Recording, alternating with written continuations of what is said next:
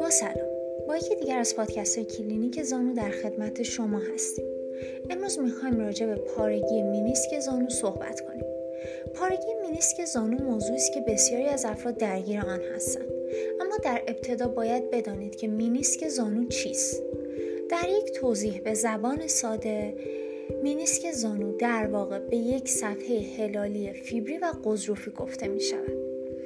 یکی از بارزترین مشخصی که برای پارگی مینیسک زانو در نظر گرفته می شود پاره شدن بافت قضروفی است که در واقع در سمت داخلی اندام زانو قرار می گیرد. این پارگی با درد داخل زانو همراه است. به طور کلی این اتفاق برای بسیاری از ورزشکاران رخ می دهد و احساس درد شدیدی در زانو دارند.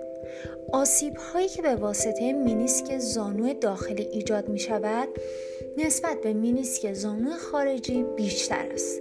گاهی پارگی مینیسک زانو داخلی همراه با مشکلات دیگری است که اهم از های صلیبی، های جانبی یا مینیسک خارجی هستند که به صورت همزمان صورت می‌گیرد.